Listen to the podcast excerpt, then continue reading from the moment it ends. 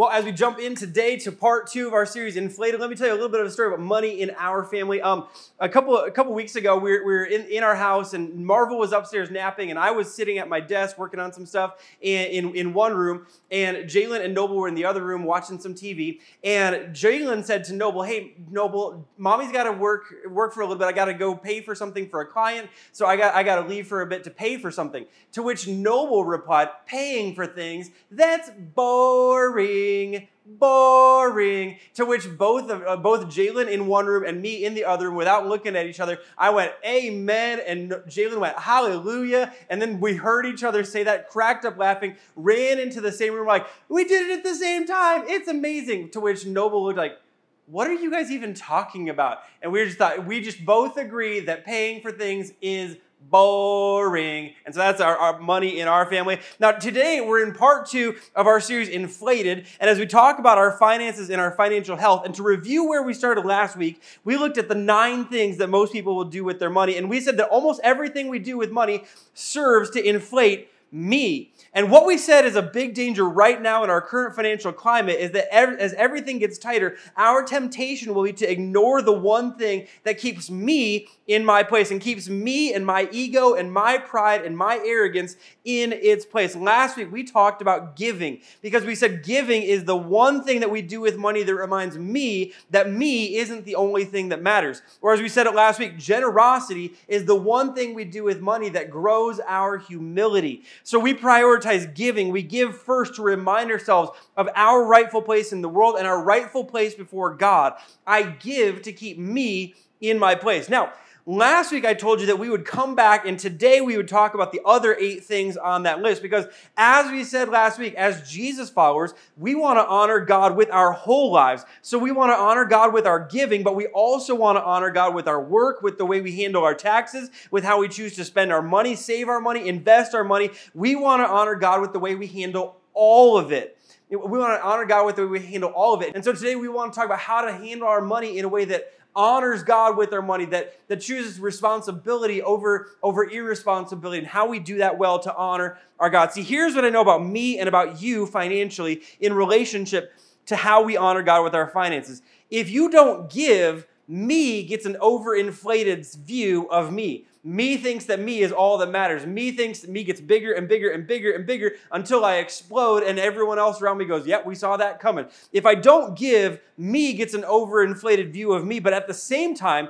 if we give well, but we don't handle those other th- eight money things in a healthy way, eventually me loses air and me becomes unhealthy, and an unhealthy me doesn't honor the one who made me and loved me and called me and saved me. So today, the question is how do we handle it all in a healthy way when it comes to earning money and handling our taxes and our personal or family spending and our paying of, off of debts and our saving and our investments? How do we do all of that in a healthy way. So today, I'd really quick, I want to handle the first two about work and about our taxes because, because those are things that are, are kind of mandatory, but we all don't always have necessarily the right attitude about them. But, but God actually does talk to us about how we work and about how we pay our taxes. So let me just talk about work real quick. There's a verse in Colossians 3, chapter 23, verses 20, verses 23 and 24 that tells us how we should approach our work It says this in Paul wrote this in verse 23. Work willingly at whatever you do as though you were working for the Lord rather than for people.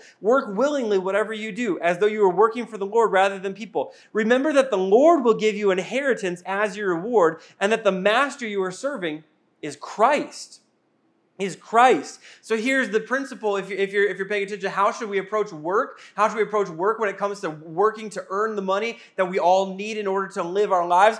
You work diligently at your job because the way you work honors God or it doesn't. You work diligently at your job. You put in your best effort for the 9 to 5 that you're there, or the 3 to 11 that you're there, or the 7 to 7 that you're there, or if you're like whatever your schedule is for the time that you're at work. You work diligently at your job because the way you work, it either honors God or it doesn't. Now, at the same time, as we focus on that, we never want to let working for money become so addicting that we that we neglect the important things in life because when you ignore things that are important to God, it does not honor God. If you're working so much to make so much money but you're ignoring your family, but you're not paying attention to your family, but you're not prioritizing your physical health, but you're like like all of these things, if you're so addicted to this that all of these other things that are important to God that they don't get the attention that they need, you have actually got an unhealthy balance to work. And so this is an important thing to find a balance. To work diligently at your job because how you work at your job, whether you're diligent or not, it honors God or it doesn't. But we never become so addicted to our work towards success, towards making money that we ignore the other important things in life that matter to God because when we ignore things that matter to God, it does not honor God. Now, let me talk about the second one. The second one is taxes. Fun stuff, right? Like, aren't we all, everybody excited in the room to hear me talk about taxes? One simple verse from Romans chapter 13, uh, actually three verses, verses 5 through 7. Paul wrote this Therefore, it is necessary to submit to the authorities not only because of possible punishment, but also as a matter of conscience. Verse 6, he said this This is also why you pay taxes. For the authorities are God's servants who give their full time to governing. Give to everyone what you owe them. If you owe taxes, pay taxes. If revenue, then revenue. If respect, then respect. If honor, then honor. Paul said, in the face of like living underneath the yoke of the Roman government, the Roman Empire, the Roman government and empire which tax at a rate that the world has maybe never seen since. If you owe taxes, you pay your taxes. Paul writing to Christians says the Christian responsibility. If you owe taxes, you pay taxes. And so here's our here's our, our responsibility when it comes to paying taxes. Pay every cent that you owe in taxes. And here's the second part of it don't pay a single cent more than you owe in taxes. See, that's the fun part. You're like, oh, he said to pay to pay our taxes. I don't like that. But the second part, like, don't pay a single cent more than you owe in taxes. You should pay exactly what you owe, but you should not pay a single cent more when it comes to your finances. Now, if you hate paying taxes, here's a good here's a here's a great little tip for you.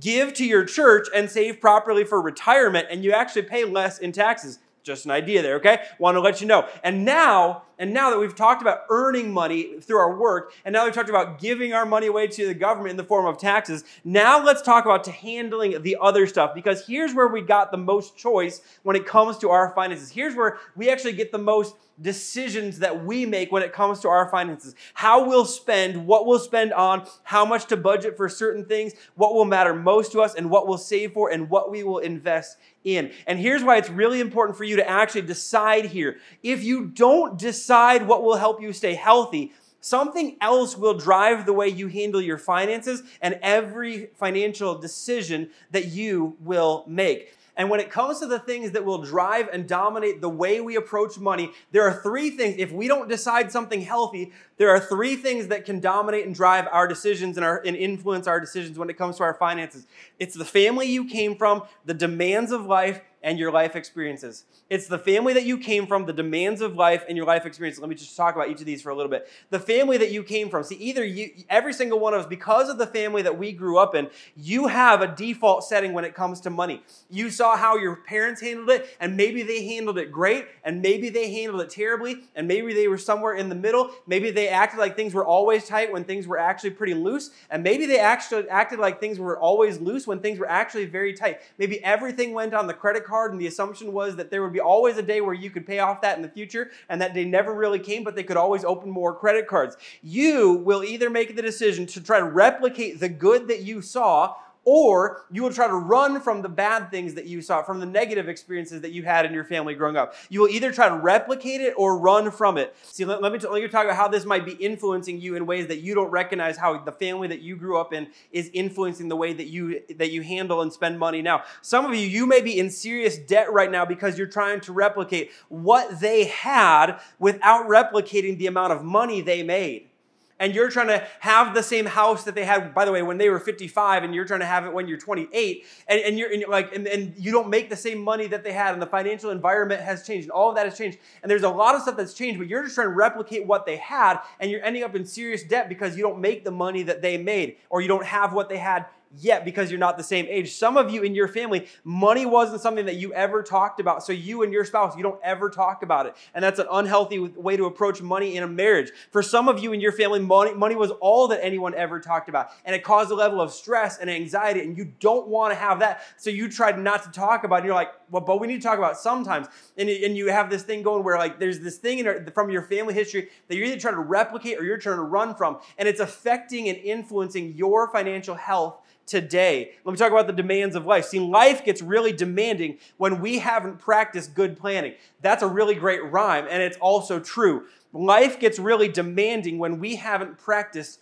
good planning, when we don't have a budget in place, when we don't have financial priorities, when we haven't established what matters most to us, everything screams for your attention. Everything screams for your attention. Media screams for your attention. There's always something to click on to buy off of Facebook. There's always the one click shopping on Amazon. There's always more groceries that need to be bought. There's always another trip that goes on. There's always another bachelorette party. There's always another wedding. There's always another, always another, always another, always another. And the demands of life, if you're not careful and if you don't prioritize what really matters to you, the demands of life will impact in, in a, mostly, most of the time in a very negative way, will impact impact and influence your financial health.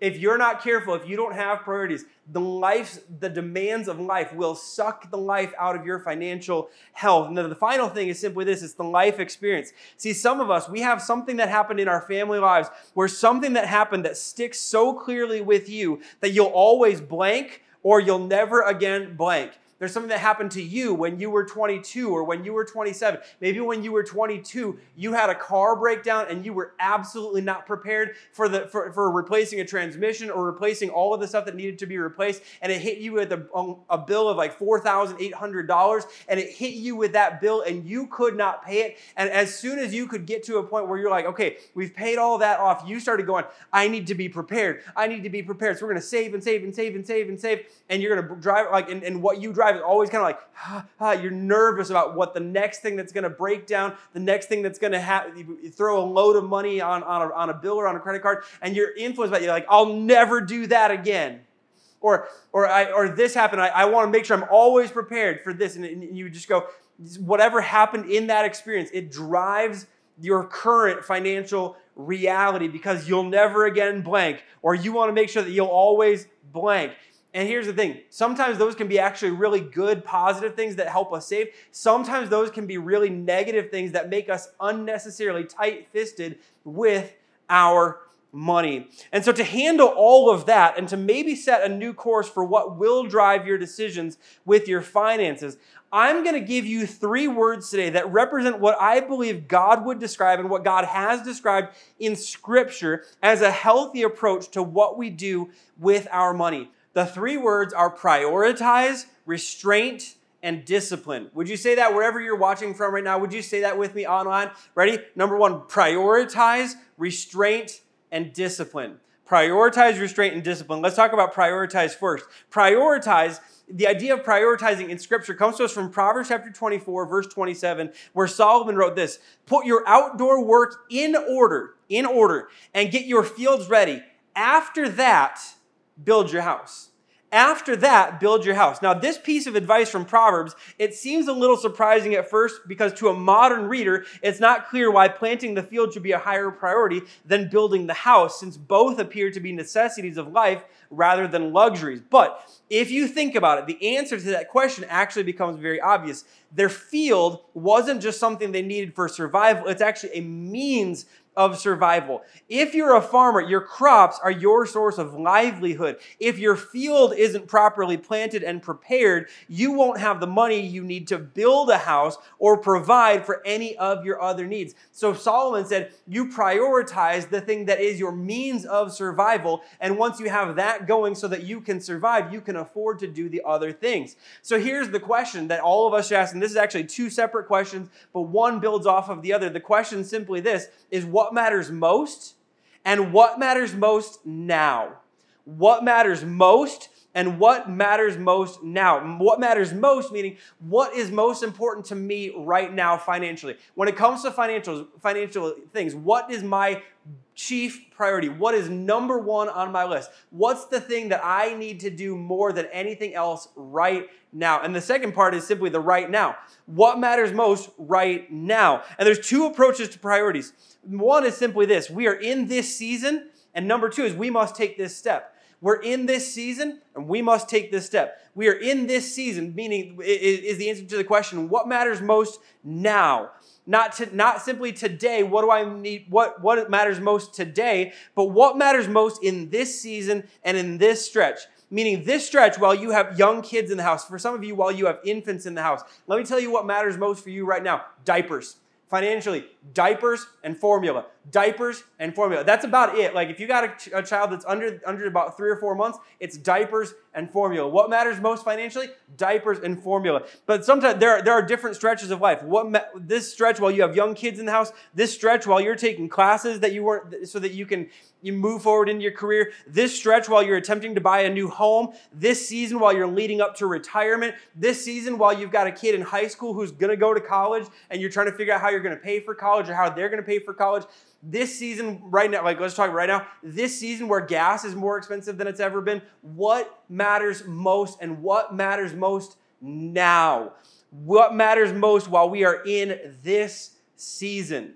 What matters most while we're in this season? That should drive the decisions that you make because you have priorities when it comes to your finances. You have an order of operations. We're going to do this first. This matters. And then because once this is established, then we can go on to the next thing and the next thing and the next thing. But before we have this done, we're not going to pay attention to much of the other stuff. We're going to get this done and get this done right. So, what matters most while we're in this season? And then the second approach would be what matters most while we must take this step. Now, when I talk about steps, a lot of times we talk about taking a first step or a next step. In fact, some of that language actually comes from a, a, financial planner, a financial advisor, and a financial guru, some would call him, named Dave Ramsey. He has this book called The Total Money Makeover, the financial piece, a whole, whole bunch of different branding around it. But he talks about these baby steps financially, baby steps financially.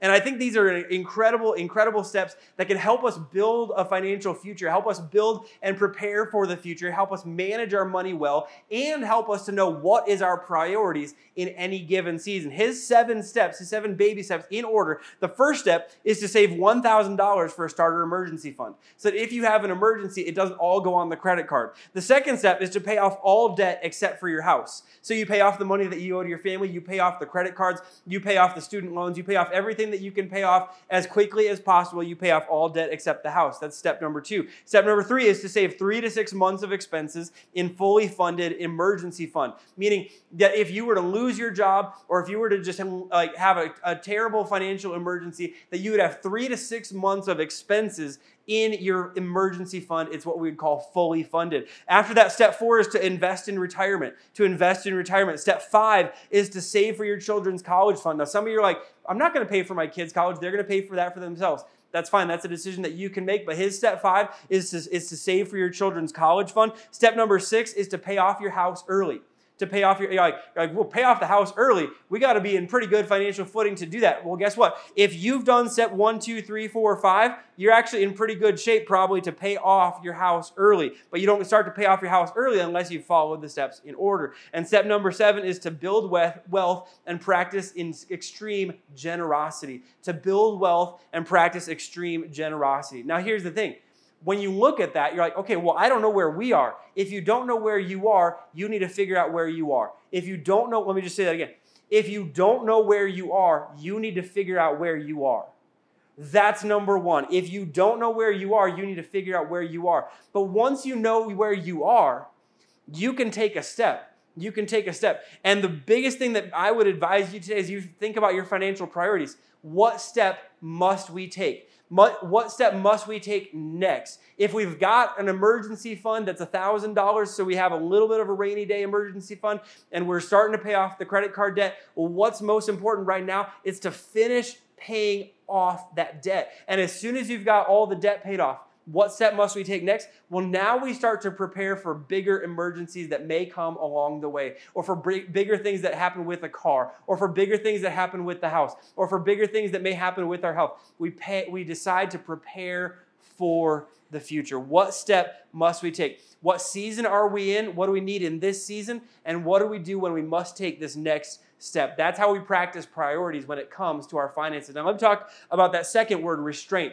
This is a word that no one loves. Just, just if you're like, oh, I don't want to talk about financial restraint. I know no one wants to talk about financial restraint, but it's important for us to talk about financial restraint because if we say we have priorities, but we do not practice financial restraint, we actually don't have priorities. We just want to have something on a piece of paper that we don't actually follow. Here's what the Bible says about restraint financially. In Proverbs chapter 25, again, Solomon wrote this in Proverbs chapter 25 and, in Proverbs chapter 21. Verse 28 of chapter 25, Solomon wrote this Like a city whose walls are broken through is a person who lacks self control. In the, in, in, in the old world, in the ancient world, cities all had gates, all had huge walls built around them to protect them from enemy invaders. And Solomon says it would be better for a, like, like for a person who lacks self-control. You are like a city that has no protection. Self-control is your protection from disaster that can come about you financially if you're not self-controlled. In Proverbs chapter 21, verse 20, he said this: the wise have wealth and luxury, but fools spend whatever they get which means if you get a paycheck and it's immediately spent or it's already spent before it even hits your bank account, Solomon would say, as much as I love you and as much as Solomon, lo- I mean, I don't know if Solomon loved you. If you're a girl, he probably would love you a lot. Like as much as Solomon, as much as Solomon would love you and as much as God loves you, he was if that's your approach to handling your finances, you may be handling finances in a foolish way, in an unrestrained way. See, restraint is the willingness to say no now so you can more comfortably say yes in the future. This is what's important. Restraint creates margin or breathing room, allows you to have some wiggle room when it comes to your finances.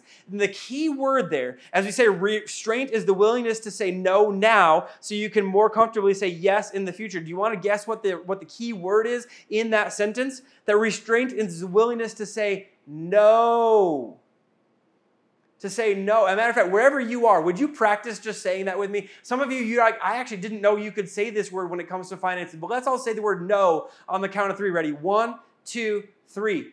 No. It's the, that's, that's the key word when it comes to restraint. Do you really need blank?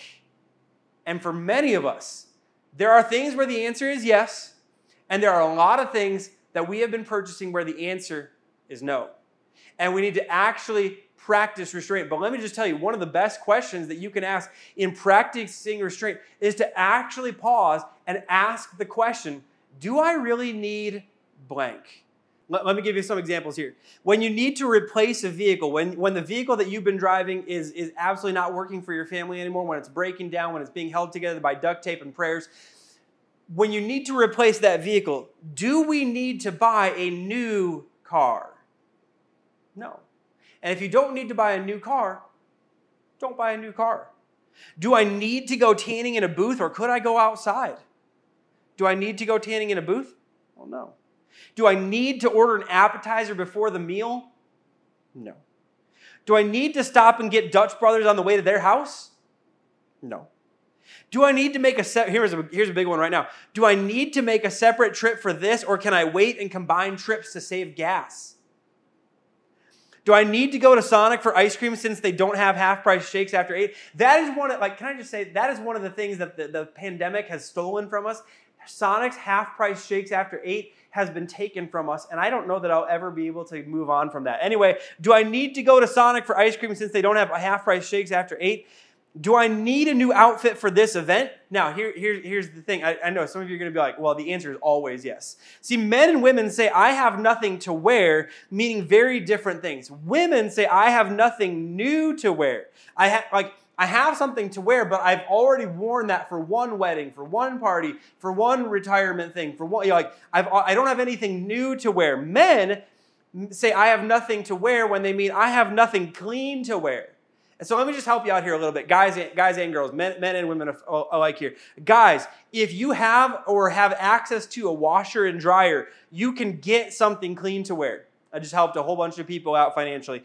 Ladies, I hate to tell you this, no one was paying attention to what you wore to the last wedding, and no one will be paying attention to what you wear to the next one unless you're the bride, okay? I just helped you out a whole lot financially. No one was paying attention to what you wore to the last wedding, and no one will be paying attention to what you wear to the next one unless you're the bride, okay? It, the, the question is simply this Do we need blank? Do I need blank? Do I really need blank? And see, sometimes we just simply need to practice a little restraint, little restraint. And when the answer to that question is no, we actually don't make the purchase. You're like, that's the craziest thing I've ever heard. That's how we practice restraint. That's what practicing restraint looks like. It looks like asking the question and then accepting the answer. Asking the question and putting into practice the answer to the question. Do I really need? No. Do I need something? Maybe the answer is yes. But do I need this thing? No. Can I buy generic instead of the name brand? Yes. All, all these things. This is how we practice restraint. And then the third thing that should drive our financial decisions if we want to practice a biblical approach to money, if we want to handle our money in a way that honors God, if we want to save well and spend well and pay off debt well and invest well and retire well and, and save for the future and save for emergencies and all of that, if we want to do all of that well, is discipline. Is discipline. Proverbs chapter 21, verse 5 says this The plans of the diligent certainly lead to profit, but anyone who is reckless certainly becomes poor. Now, let me tell you what the key word in that verse is. I have always thought in the future that when it comes to finances, the key word is plans. It, it, it, was as I prepared for this series a few weeks ago that I realized the key word in this verse is not plans, but it's the plans of the diligent the diligent. See, anyone can make a plan. Some of you, you've been to a financial advisor and you have made a plan that has sat in a drawer and you have never followed it. You all, we all know it's one thing to make a plan and it's a whole other thing to have the discipline to actually work the plan. And here's what I would say no matter what the plan is, a plan can be great, can be good, can be okay. No matter what the plan is, if you work the plan diligently, if you work it in a disciplined way, the plan will work for you. See, financial discipline is making the decision to prioritize and to exercise restraint over and over again in order to accomplish a financial goal. That's what discipline is. Discipline, when it comes to finances, is making the decision to prioritize over and over and over again. This is my financial priority right now. And every day, that's the priority until it happens. It's making the decision that this is my priority right now. So I'm going to exercise restraint and I'm going to say no, no, no, no, no. So I can say yes to my financial priority. And we make that decision over and over and over and over and over and over and over and over again in order to accomplish what what we actually want to accomplish. This is what discipline is. It's practicing prioritization and it's practice, practicing restraint over and over again. It's making those decisions over and over again. If you have a budget but you don't follow it, you have priorities that you do not practice. It's typically from a lack of discipline. If you have a financial plan but you don't follow it, you have a plan that you are not participating in. And that's typically because we have a lack of discipline. And so here's the thing in the same way of our, of our, of our physical health, in the same way that you're not healthy because you eat a salad instead of a burger one day, financial health doesn't happen by prioritizing and by choosing restraint one time. It happens as a result of prioritizing and sacrificing repeatedly over time. See, here's the thing that you know, and hope, well, hopefully you know this, but I, I would remind you in case you don't know this, that our lives are the result of our repeated decisions our lives, my life and your life, they are the result, they are the outcome, they are the sum of our repeated decisions. The things that we decide day after day after day after day after day. That's what becomes our life. And so here's what this looks like. If your discipline is every single day, I'm going to stop on the way to work to get Starbucks or Dutch Brothers or Dunkin' or whatever coffee thing that you're going to get. Every single day, you're draining five to six dollars from your bank account before you even get to make before you even go to make money. That's your discipline. You are taking money out of your paycheck before you even get to the place where you will make your paycheck. It might be time to start a new discipline. For some of you, the, if, if you want to build a better future, if you want to save for the better for a better future, if you want to save for emergencies so that an emergency doesn't wipe you out in the future, it might require a lot more restraint and a lot more discipline and a lot more pri- like that that your priority is is is built by by exercising restraint and that you exercise restraint over and over and over again and you say no to a lot of little things so that you can build something big this is what discipline is. It chooses restraint over and over. It chooses their priority over and over. This is what discipline does. And as we choose discipline, we build something really, really strong in our lives. Now, here's the thing last thing I want to say is simply this we don't choose pri- to prioritize and, to, and, and choose restraint and choose discipline just for their own sake. In other words, prioritizing is not the goal with your finances. Restraint is not the goal with your finances discipline is not the goal with your finances. They're all wonderful things, but those are tools to help you achieve something and accomplish something and experience something when it comes to your finances. Because, as we said at the very top this morning, the goal is health, the goal is peace, the goal is freedom. The goal is being healthy to uh, because your physical health and your financial health and your personal health it honors God. It honors the one who made you, the one who saved you, the one who called you, and the one who loves you. When you handle your finances well, it honors the one who has given you the finances in the first place, the one who is the source of every blessing that you have. The goal is not just to be prioritized. The goal is not just to be disciplined. The goal is not just to choose restraint. The goal is to choose those things so that you can live in freedom and peace and joy and health when it comes to your finances. So let me just ask this question Can you imagine what your life would look like and what your life would feel like if you actually put into practice and use the tools of prioritization and use the tools of discipline and use the tool of restraint to build a life of financial peace and to build a life of financial health and to build a life of financial freedom? Can you even imagine? Some of you are like, I actually don't know what that would feel like. I, I can't imagine. Well, close your eyes and just for one minute while I'm talking, imagine that you don't have credit card debt. Imagine that when it gets to July, you're not still paying off last Christmas.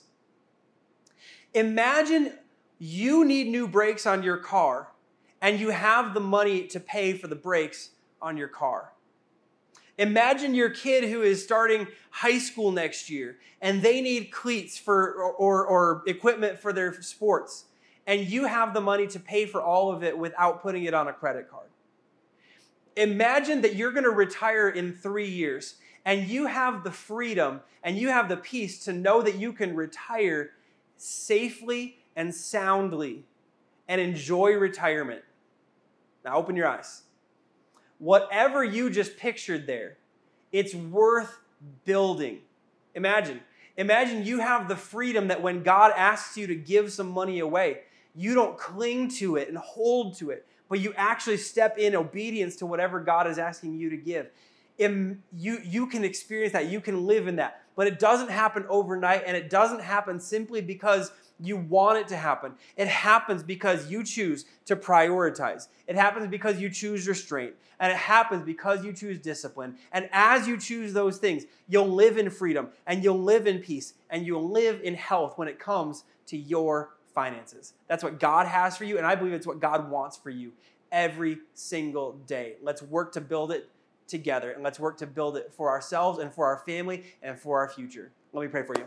Heavenly Father, thank you so much for who you are. Thank you for your love for us. Thank you for your grace for us. Thank you for your wisdom, the wisdom from your word that is for us today. Thank you that the words that you spoke thousands of years ago are still true and applicable for us today. So, God, I pray that we would choose to take these tools that you have given to us and that we would put them into practice and that it would build something good and something strong and something peaceful and something healthy and something free in the world of our finances. So, God, help us to prioritize. Help us to pay attention to what matters most and to what matters most now. Help us to pay attention to what season we are in and what step we must take. Help us to choose restraint, to say no when we know we should say no. And help us to say no sometimes that we're not sure we should say no.